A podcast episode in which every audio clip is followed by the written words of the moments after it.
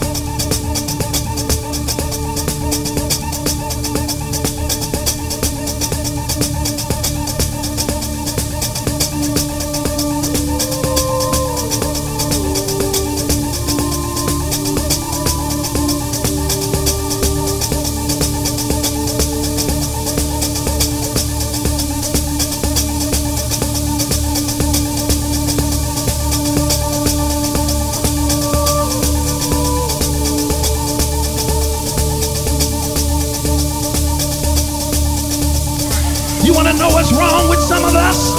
You trying to get to your place. You discovered corporate America ain't enough. The government ain't enough. The community ain't enough. Your education ain't enough. And you trying to get to your place.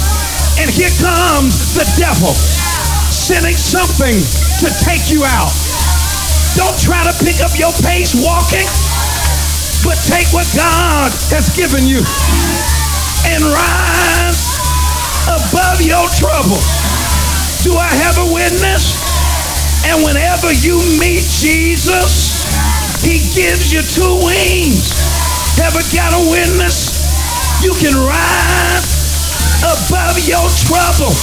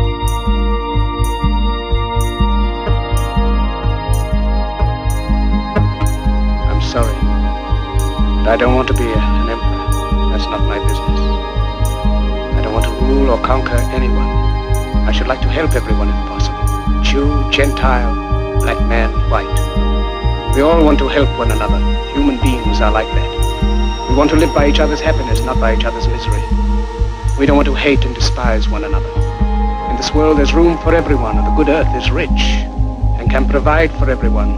The way of life can be free and beautiful, but we have lost the way.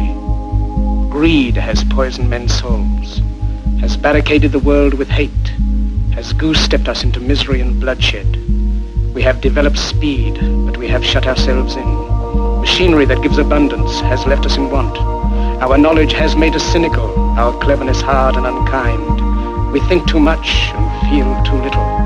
More than machinery, we need humanity. More than cleverness, we need kindness and gentleness. Without these qualities, life will be violent and all will be lost. The aeroplane and the radio have brought us closer together. The very nature of these inventions cries out for the goodness in men, cries out for universal brotherhood, for the unity of us all.